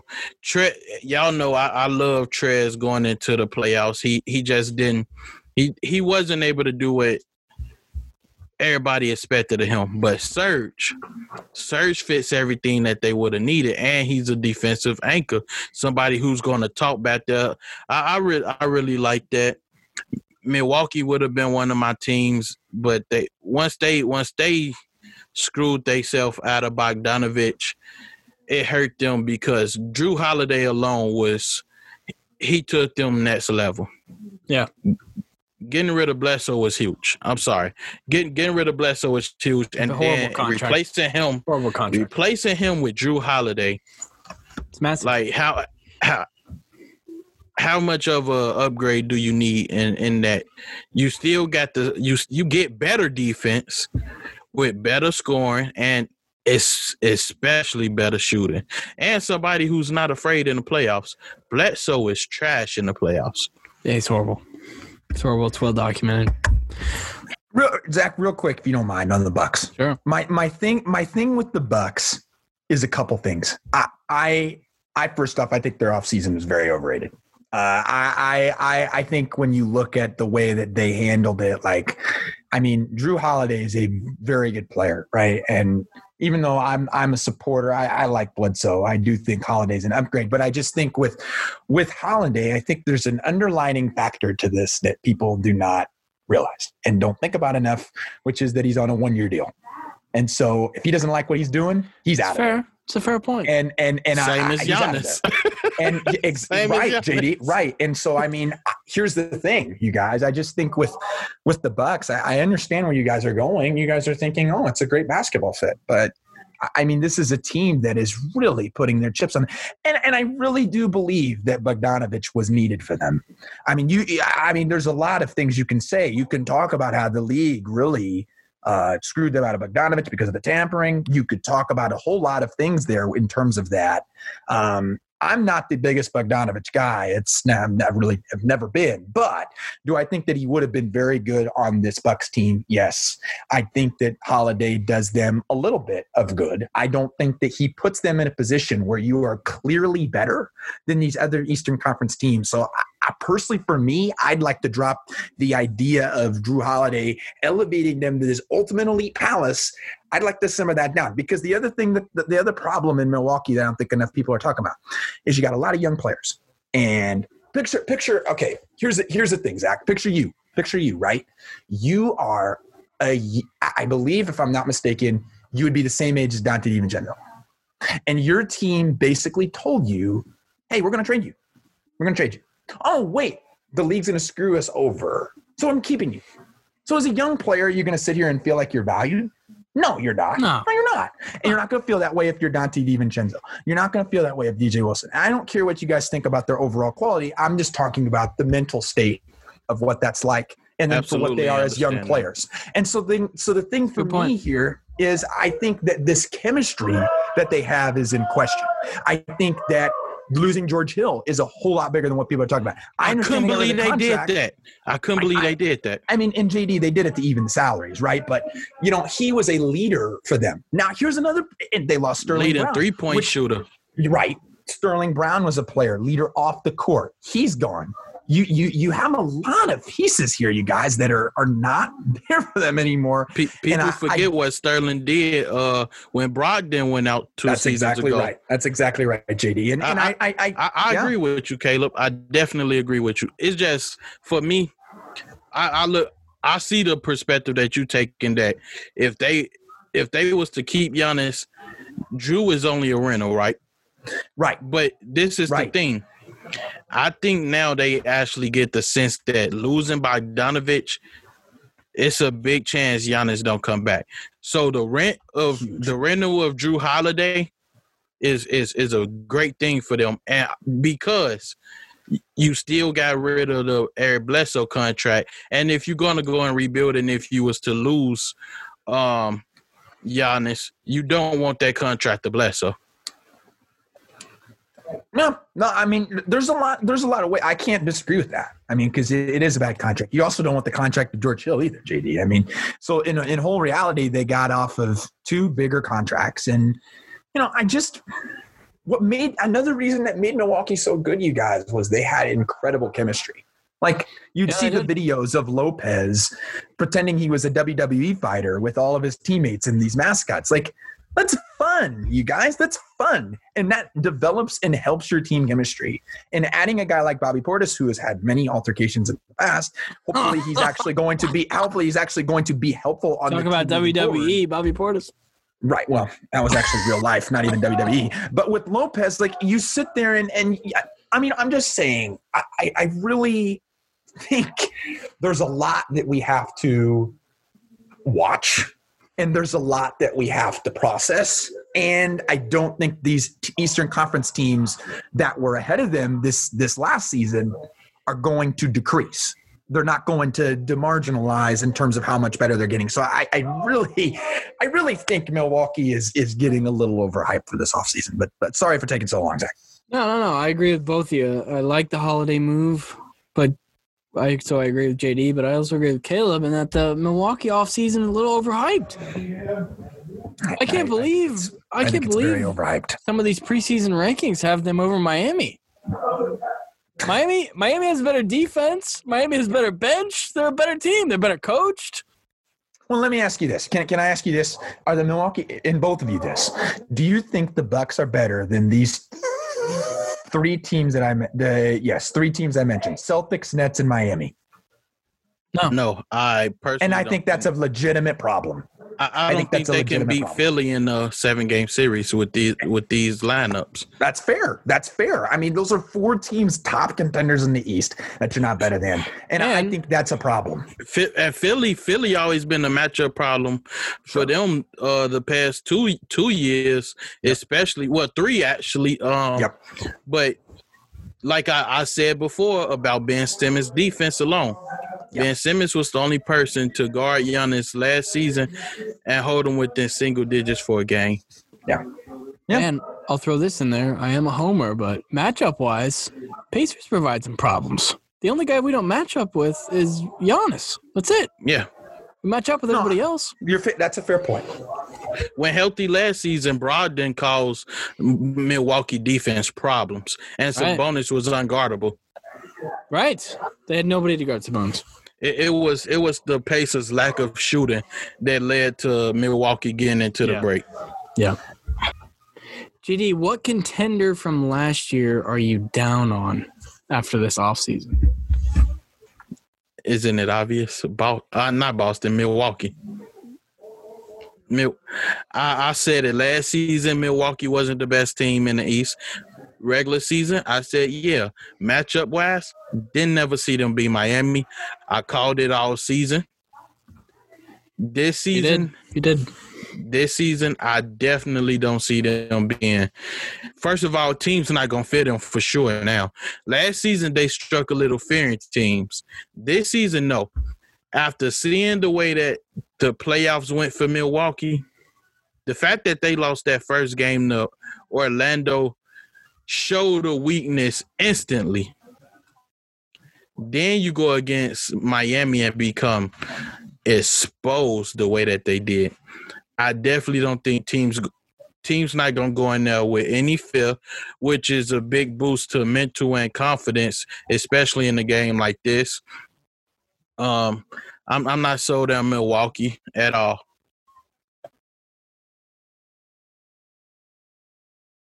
Caleb. Here's a way. Here, here's here's a thing that I I would. here's I'm I'm I'm I'm a little bit. There's a lot of teams you could put in here. Um, but if you're going to ask me based off the but based off the warning a team from last year that you're down on uh, for this year, um, Toronto scares me. They they scare me. I think they lost a lot of pieces. I'm worried that you are putting a whole lot of pressure on Lowry, who I really really like, but I'm worried about that.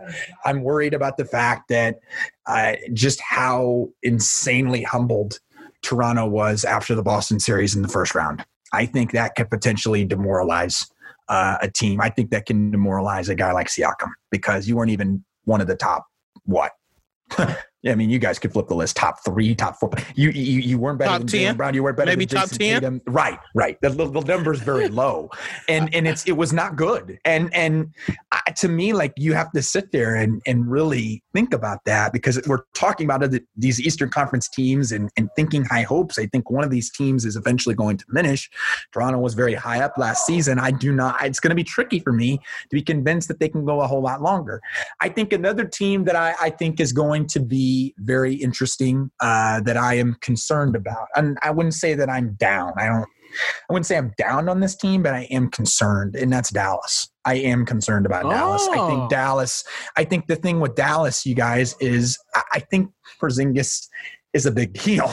I mean, you guys saw how good he was when he was healthy, and really how he looked when he was healthy. I mean, here's the take for you, JD. And I know I, I understand. You know, you, you like the Clippers, you like your boy Kawhi, you like your boy Paul George here, but I do think Kristaps Porzingis being active would have very much changed how the Clippers defensively schemed. I don't think they could have committed as much as they did to Luka if Porzingis was healthy for most of those games. Part of me, part of me Oh, feels like if I didn't I- know I the Clippers there. schemed at all defensively. I didn't know Por- they por- schemed por- at all. Porzingis was dominant the first couple games. It took for Kawhi to switch on Porzingis for Porzingis to be slowed down, which let Luka run rampant on right, uh everybody that the best person to defend him was Patrick Beverley. As soon as Beverley got hurt, yeah, he smoked everybody guarding him. And the problem was the that Paul George was streaky in his defense. Yeah. Um, the games where he did play good defense, he he was a big a big problem for Luka. Yeah. But it was a lot of times just the simple chemistry mistakes that that exposed him, exposed Reggie Jackson. Exactly. Yeah. And, and the shot on Reggie Jackson, Paul George was supposed to be his defender. People don't speak on that. Um, Marcus Morris did his job. He was an intimidator. He was an enforcer. He was doing everything he could to get in Luka head. Luka responded the way that he was supposed to, right? But Yeah. the problem is that when you don't have an enforcer on your side, Bingo. that allowed that allowed Marcus Morris to be even more impactful to the game. Bingo. Hey, but JD, here, here's the other thing. Dallas also has James Johnson now, so they arguably have the best oh. enforcer in the league. Now, now, now here's now The so, neck I mean, tattoo. The neck in tattoo. terms of Referees that- better get involved fast. I do not want no punches thrown. No, If I mean, if, if yeah. anything, search, go out there. You talk to James, and, and, Oh, I and don't you, know. you do what you got to do. And I don't know, Marcus Morris, GD. you jump in. Listen, nobody's going to fight him one on one. no, no. James Johnson, James Johnson is a is a total James- take. no, That's hell what no. you call. Hell no. That's what you call a beast incarnate. Yeah, Destruction And- waiting to happen. and I mean, and, and you know, I, I like some of the the moves that they did. I just really think, for me, it's not even it's it's an overall thing because I think there's a chance Luka can dominate, but I I, was really high on Porzingis throughout the bubble and when he was playing, when he was healthy, how good he looked, and and this is what they believed and envisioned the next 15 to 20 years could potentially look like for their franchise. And so I I think for them to make a step, they need Porzingis. So I, I would say when they get Porzingis back, they're they're going to be uh, ceilings all they're, they're going to go up up up up up up up. But until then, I'm I think that's a tricky team for me. Moving on to our wild cards tonight. Caleb, let me fill you in on how the wild cards work. Sure. Nobody knows what I'm going to ask except me. JD doesn't know. You don't know. So here we go. We got three of them tonight. Three wild cards for you. Gentlemen, Toy Story celebrating its 25th anniversary. I'd like to know what is your favorite Pixar film? JD.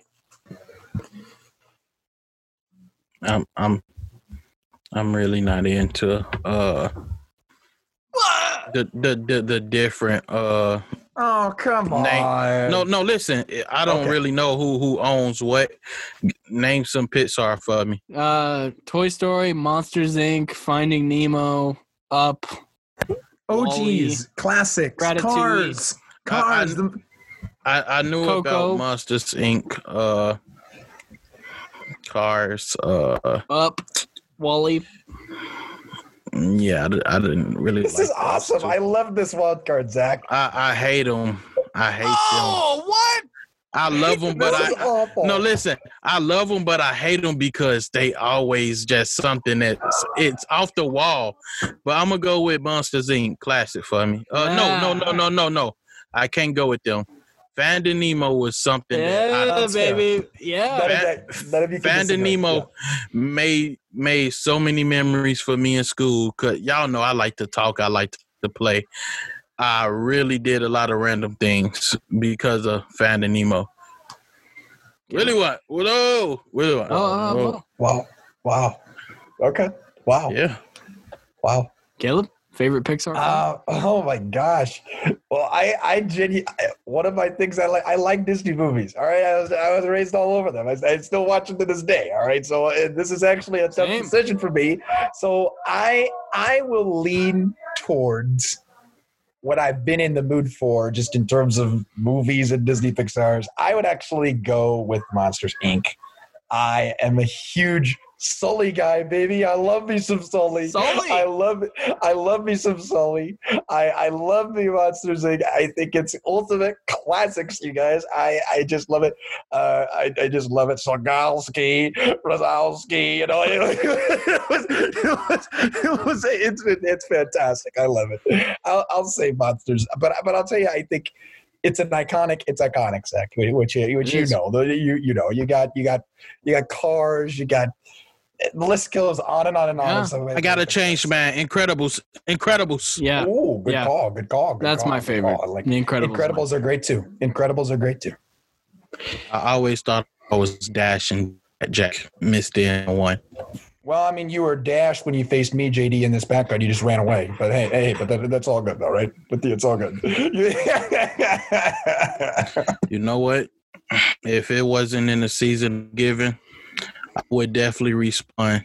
But I'm I'm gonna give you that that that uh that attack right there. I give that jab to you. Speaking of jabs, Errol Spence and Garcia tonight. Definitely watching that. Bryce, I miss you. Um, yeah. All right. but next time that Caleb throw a jab like that, I will respond the way Gervonta Davis ended the sixth round versus Leo Santa Cruz. All right. Moving on to another movie wild card. Gentlemen, oh, I'd like to know what your favorite Christmas film is. We're in the holiday season. The bells are ringing. Elf, elf, elf, Elf. elf, elf. No question. It's Elf. I love Elf. Buddy the Elf, That's what's your one of favorite the- color? That's that, that's one of the few movies bye, buddy. that, that's you find your considered a. Christmas movie. oh, he's a he's a different kind of elf. He's an angry elf. Oh man, I love Elf, man. I can watch that all all year round. It's classic. That's awesome. My first time watching it, I, I'm pretty sure I've seen it like three times straight. It's a classic. times Ele- elementary stuff, man. I used to want to know everything from front to back, so I watched it nonstop. The singing, the singing in the bathroom scene used to take me out every time. Took me out. You're not Santa.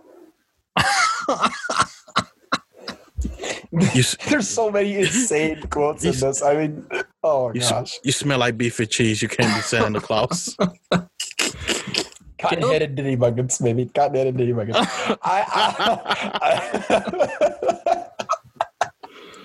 I, um, there's Elf is absolutely in the conversation. JD, that's a great one. I can't deny it. But here's the thing, you guys. I always like the the the real, authentic Christmas story. I'll always Yeah. take some Polar Express as well. I, I like Ah, I like I like I think that's a very solid movie. You cannot go wrong with that. I think there's a lot it really there's just there's a lot you can choose. Some Home Alone? Um, yes. Yes. Yes. That is definitely in the conversation, Zach. I I I mean you just can't can't go wrong. I mean, like I can't stick to four main groups in movies, right? I mean, I like the candy and the candy canes and the candy corns and the syrup when it comes to deciding for Christmas movies. You know, I just like it all. I like it all. Die You know what I'm saying?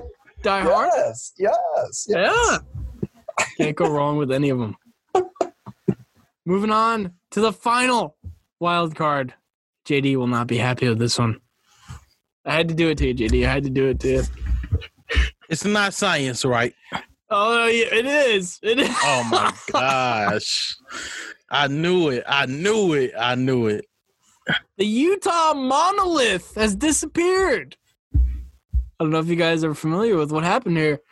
The mysterious. Here, I'll I'll share my screen with you. I'll share my screen so you can see.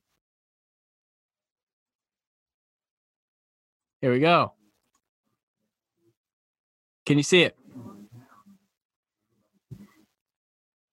No. Damn it. Hang on here. Technical Yes, yes, yes, yes, I can. Yes, I can. all Yes, right, I there you go. There you go. JD, the mysterious monolith has disappeared four years after it was found. It was discovered recently by a helicopter survey team, recovered by, or it was removed by four unknown men on November 27th. Two more monoliths have surfaced, however, in Romania and California. What do you guys make of this? Is there an alien conspiracy going on? What is happening? Any comments? Um, Take this one away, JD. Take this one away. I mean, What do you make of it, JD? right. It's mysterious. it doesn't. Okay. I mean, I I never been to Utah. I never seen this thing. Um, it is mysteriously disappearing. Okay. Well, somebody tell me if the aliens show up in a city, wherever that thing was at. I, I really, I, I'm pretty sure a human did something to that. I don't know, JD. I don't know. And but now four more than showed up. Come on, man. One of them is there. That one, man. Nobody goes to Utah. Huh? They probably just relocated it. What about this? This one. Huh? Uh, Let me see. What do you make of it? They're appearing and reappearing.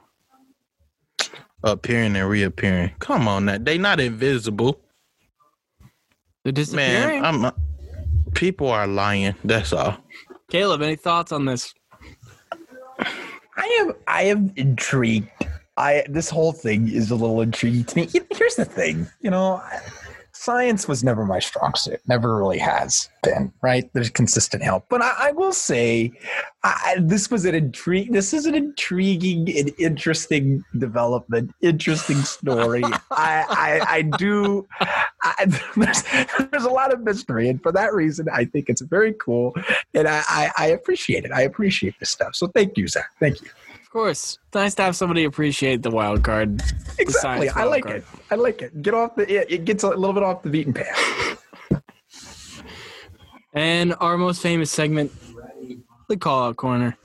JD, take it away, sir. Um, I called him out before. He already let me know he ready for it. Uh, I can't wait to have him on. My boy Atlas Standard, big OKC fan. He comment. Uh, he he he always on. Uh, He'll be on next week. yeah, he on Twitter. He let everybody know what he feels. So everybody go go go follow him, and y'all will see what I be talking about. Biggest OKC fan I know, but he got some interesting takes. So it's not a call out as in the typical where I'm going at somebody. This just to let them know that I'm here. I'm waiting. Can't wait to do it. And he gonna get full fledged, no holds barred dominated. It will y'all y'all seen when Brock Lesnar beat Undertaker at Oh, wow. WrestleMania to take the streak. Oh wow. How he sent the Undertaker out of there. complete. Oh, JD. Wow. That- that- JD. that- that's the kind of performance I'm going after. I agree he's gonna get bodied if he if he likes OKC and he likes Paul George. I don't know, man. so are you Oh, are no. you take He- are you he taking him to hate- he- Suplex City, JD? Are you taking he him to don't Suplex like- City? Hey, they they did come to Indianapolis before. Hey, yeah, they did. Yeah, they did. Hey. Yeah, they did. And if and, and if anybody know, they they know. Uh, I, I say it all the time. The Rock, my cousin, Roman Reigns, my cousin, Samoan Dynasty. So, uh, know what I'm saying? Reigns, basic Oh. WWE, basic as the old. hey, let me t- let me tell you something. I got I got a Superman punch for every time I be Oh. disrespected, Oh, oh. just like my cousin do. So, I'll hit you with an RKO from Randy Orton. How about that? How about that? I like the RKO. I like the I like the RKOs. I like the RKOs. I, I love Randy, all time great. Great, great.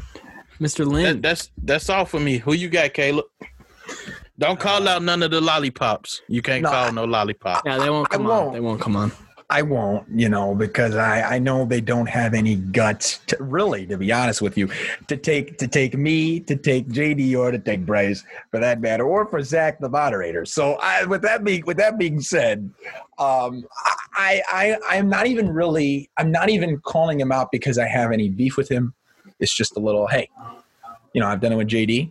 How about I do it with Bryce? How about I do it with Bryce? That's all I ask. How about I do a call out corner? How about I, how about I do it with Bryce? I, I, I took J I took JD with all the I took JD. I, I, I I've done JD twice now, I believe. Just saying, uh, how about we flip the scripts? How about how about me and Bryce this time around? We have not done that. I mean, sure we have our own podcast, so everybody gets to hear how much I own him in NFL takes. But uh, in, in that Give regard. I, I just I, I want to hear I want to I want to be on, I want to see what he's like on this platform. I'll, I'll, I'll give him whatever home territory he thinks he might have, and and from there we'll we'll figure out the rest. How about that? And I have a call out tonight. Go ahead, yeah, go ahead. Zach. Calling out one of our own here. Oh. Caleb Lynn. Oh, I know exactly where you're going, dude. I know, I know where You you're know, going. I Caleb, do. You're not a, you're not a Browns guy. You're not a make, Yeah. you're not a Baker Mayfield guy. He's answered the call. And man. I, what what what happens when I listen to the Linsanity this week? But you're on the Browns bandwagon, I was, I like the What's way go- they've been playing lately. Caleb. You can't just take a squat on a team and a player all season Okay, can I, can I, okay. and then suddenly get on their train. I'll explain on the Linsanity. I've been, exp- I'll explain to you now. I criticize Baker Mayfield. But here's the one thing I do. Here's the one thing I do. Here's the one thing I do. Every one of you guys can attest this. When I Back down? criticize something, when I criticize something, and then I see that there's improvement, I see that they're fixing whatever I'm criticizing, then I own it and I move on. The Browns are a team that is looking, they are finding a way to manage Baker Mayfield effectively. I, I mean, it's not that I'm sitting here like, oh, you know, I'm going for the Browns bandwagon. I'm just sitting here seeing what I'm seeing. Baker Mayfield's been a better quarterback. The offense looks better, and the defense is getting good penetration in the pass rush. So I, that's kind of the way I see it. But I get what you're saying, Zach. I do. And I have half a call out. Uh, Paul George ta- changing the narrative once again. All right, uh, everybody. Thank you for listening to the battleground. It's been a pleasure, gentlemen. Caleb, thank you for joining us. Thank you It- for was coming a- on. It was. It was. It was. It Really was a appreciate you, Caleb. It was. It was a privilege. It was well done. This was a great show. Uh, I, I, it was great. Overall, it was a great experience. And we'll have to have you come on again if one of our hosts is unavailable. You were Sure, great. sure. Call me the like. You know how like in first take, Will Cain was the replacement Oh, for any time those guys. I'm not trying to compare myself to Will Cain. I hope you guys think I'm better than that. I, I, re- I respect. I respect Exactly. you ten times Exa- more. Exactly, Ten but I'm times saying more. I could just be your constant sub in. How about that? How about That's- that? I yeah, can be your constant I- sub. I mean, it's not many people who really have the guts to get in here and do what we do. You're in the bullpen. You're in the bullpen. I'm in the bullpen. I- okay. Cause, let's just say it again: the Lollipop Factory. Living up to their names. Listen, listen. Ever ever since I started calling them lollipops, I don't get invited on no shows. no They shit. always turn it down ours. It, it just They've gone dark. They've gone It's dark. always like that. It's always, dude. It's always. I It's get it. I get ignored. I don't, only time I talk to people now is on Sundays during the games. if it's not during the games, I have nobody to talk to. they, they don't respond to me. They've gone silent. Yeah, have. man. Well, They do. thank you for listening to the Battleground. And you know, we have plenty of great content on the network, as you know. We have the Running Hook with Alex Burr. We have Lynn Sanity with Caleb Lynn.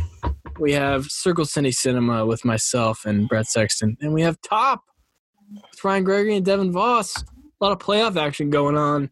Yeah. So they'll have you covered there. Crazy. And- Such an amazing show. Can't believe it's ran by those guys. Well, Devin, Dev, Devin, Devin, Devin, I respect you, Devin.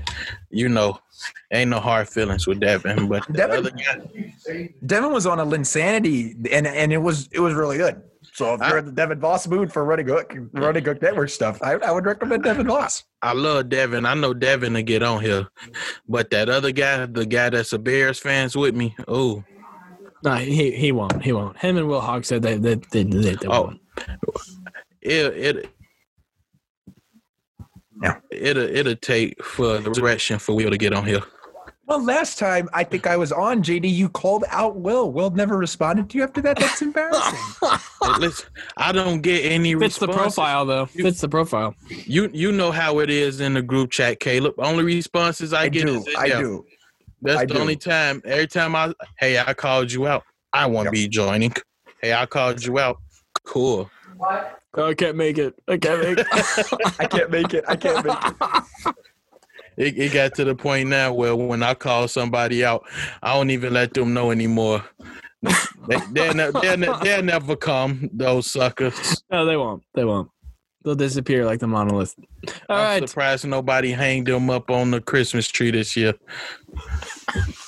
As always, Caleb, thanks again for joining us and thanks for listening to the Battleground.